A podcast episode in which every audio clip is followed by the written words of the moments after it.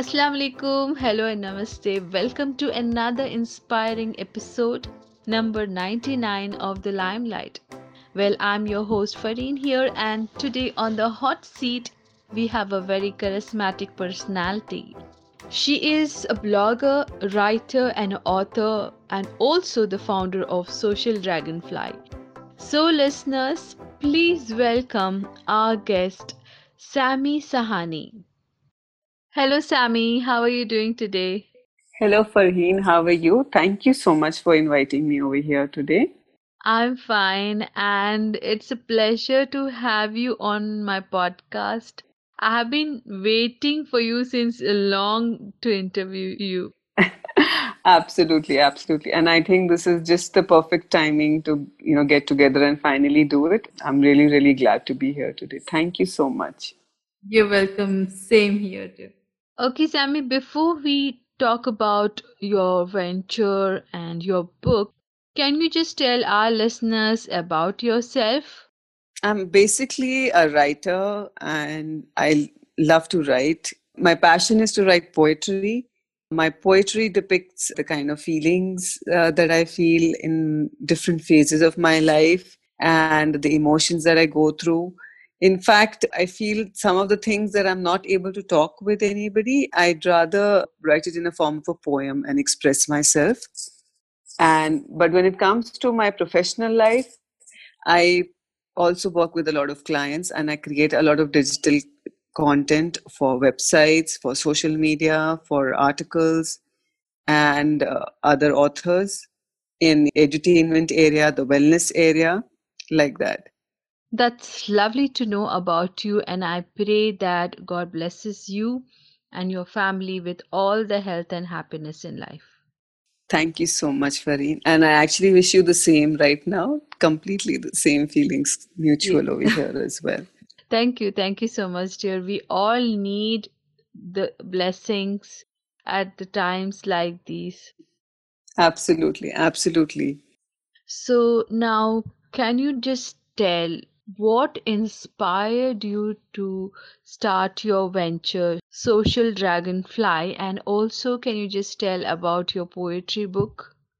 Okay, I'll start with my journey as to how Social Dragonfly came about. Mm-hmm. About four years back, I was working uh, as city editor for a very popular uh, digital blogging platform for parents called My City for Kids. Then, right now, it is known as Momspresso I was the city editor for them for Hyderabad.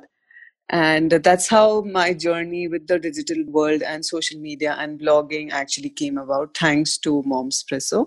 That's the time I actually got connected uh, with a lot of people and beautiful souls. And um, because I had the job of, you know, connecting mothers in our city and we had to write an article of a listicle where i had to list all the events that were happening in my city for mothers and children. And through that i came in touch with a lot of people who were doing beautiful work in the educational arena in the learning arena.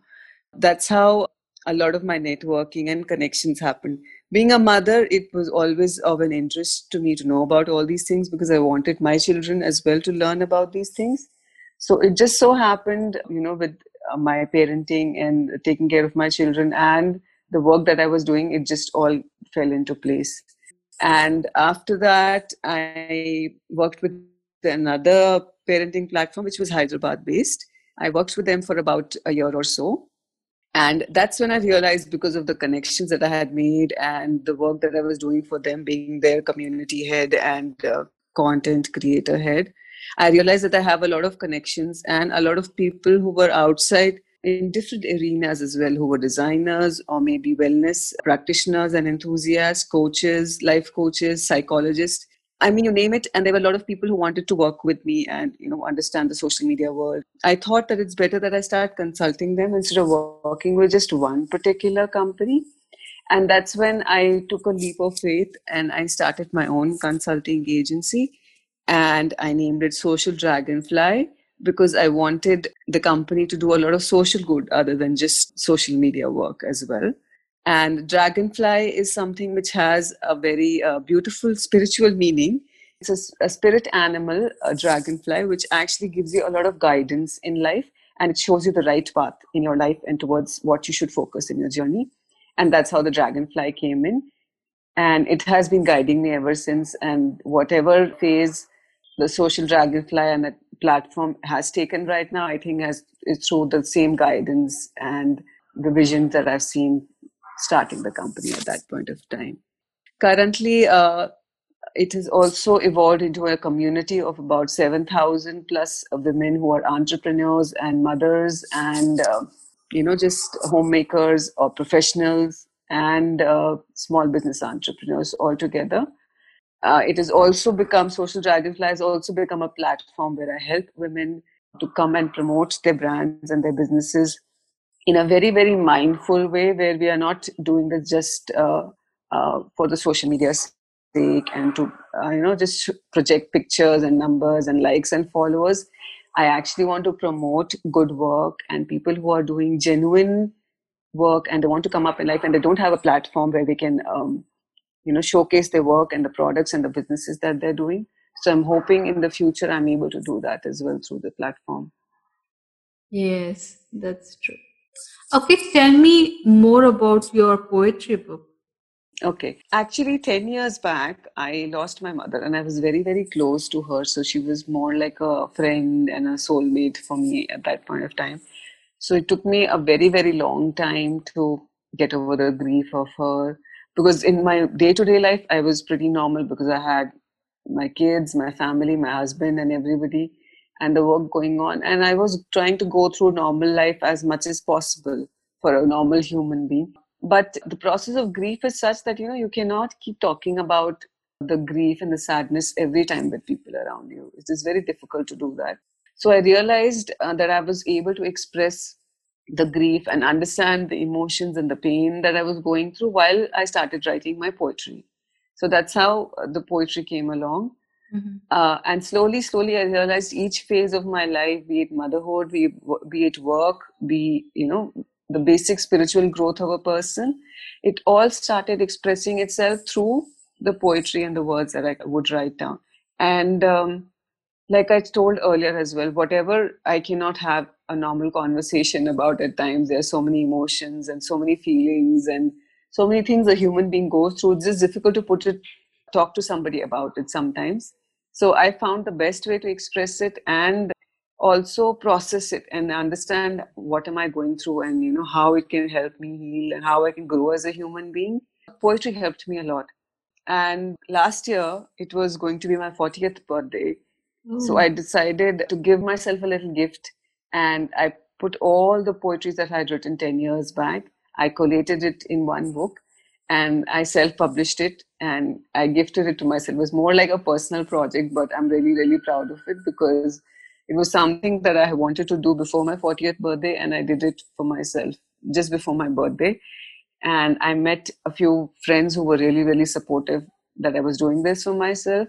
And they really encouraged me and they you know, just, just stood by me that you know I should just go ahead and publish my book and helped me in whatever ways they could. And yeah, that's the reason why the book got published. And it is more like a memoir, it's more like a spiritual journey and a very healing and a personal growth journey that is in the book right now. Wow, that's so lovely. We have to do few things just for ourselves to sometimes make us happy and to keep something as a memory. Absolutely, absolutely. I mean, that is one gift that I will cherish for years mm-hmm. together now. That is something that's going to like remain in my memory that I did that yes. just for myself. Now, just one more question. How do you balance between your family and work? I think uh, that is something all mothers and all women go through. Uh, there is a social dilemma that all of us have, I guess. I work from home, which is a major, major advantage. So I've been working online and from home uh, for about a couple of years now. So I usually used to step out only for meetings or if I have a client that whose work I needed to understand or you know we need to understand how they want to go further with the strategy that they need to do. I would go only for those meetings, but most of the work was done uh, through my home office at home. So I have a little space that I've made for myself at home. and I just work through that. And I make sure when I'm in that area, I'm only doing work and nothing else. Earlier, I would work only during the times when my children were in school. So they're older now, so their school day was a little longer than when they were younger. Mm-hmm. So I had about you know from morning till three thirty to myself to work completely and devote my time completely to meetings or to work. Uh, but now, due to the coronavirus times, it has become an actual juggle and an actual challenge. I feel to do that. Uh, with mm. their homeschooling and you know making sure because my daughter is a little younger i have to be around her during her classes so now i've started a lot of time management and i work only during those hours when i know that i'll be free mm-hmm.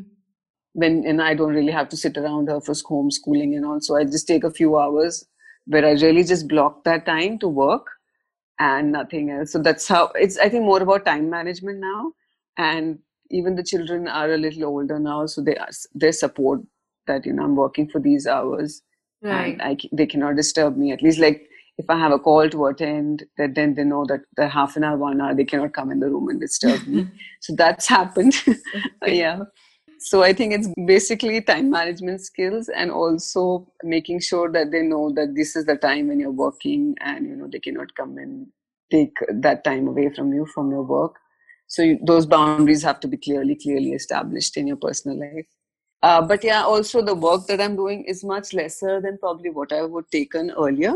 Mm-hmm. uh, life is like less hectic because it, there's no commuting anymore. You don't have to run around the city anymore because it's not safe to travel that much out yeah. Uh, so whatever time you can get now has to be very well managed because you have household chores you have kids and then their studies. And then you just know that this is the time that you can devote to a call or to a work project or um, i'm also taking classes right now. So, i mean i'm doing a course. I'm training to be an expressive arts therapist. Nice. so saturdays go for my classes.